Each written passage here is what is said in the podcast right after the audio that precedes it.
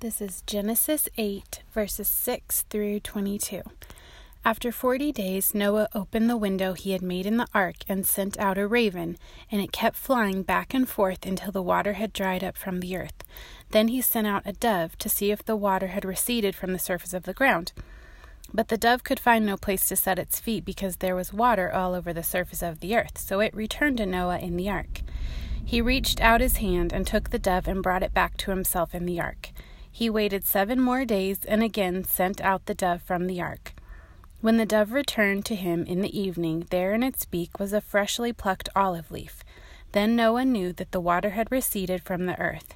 He waited seven more days and sent out the dove again, but this time it did not return to him. By the first day of the first month of Noah's six hundred and first year, the water had dried up from the earth. Noah then removed the covering from the ark and saw that the surface of the ground was dry. By the twenty seventh day of the second month, the earth was completely dry.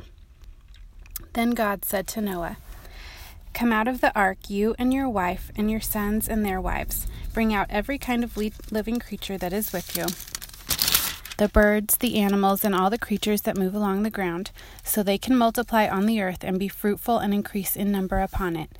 So Noah came out together with his sons and his wife and his sons' wives, and all the animals and all the creatures that move along the ground, and all the birds, everyone, everything that moves on the earth came out of the ark, one after another.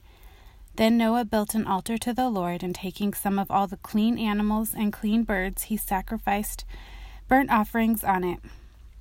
The Lord smelled the pleasing aroma and said in his heart, Never again will I curse the ground because of man, even though every inclination of his heart is evil from childhood. And never again will I destroy all living creatures as I have done. As long as the earth endures, seed time and harvest, cold and heat, summer and winter, day and night will never cease.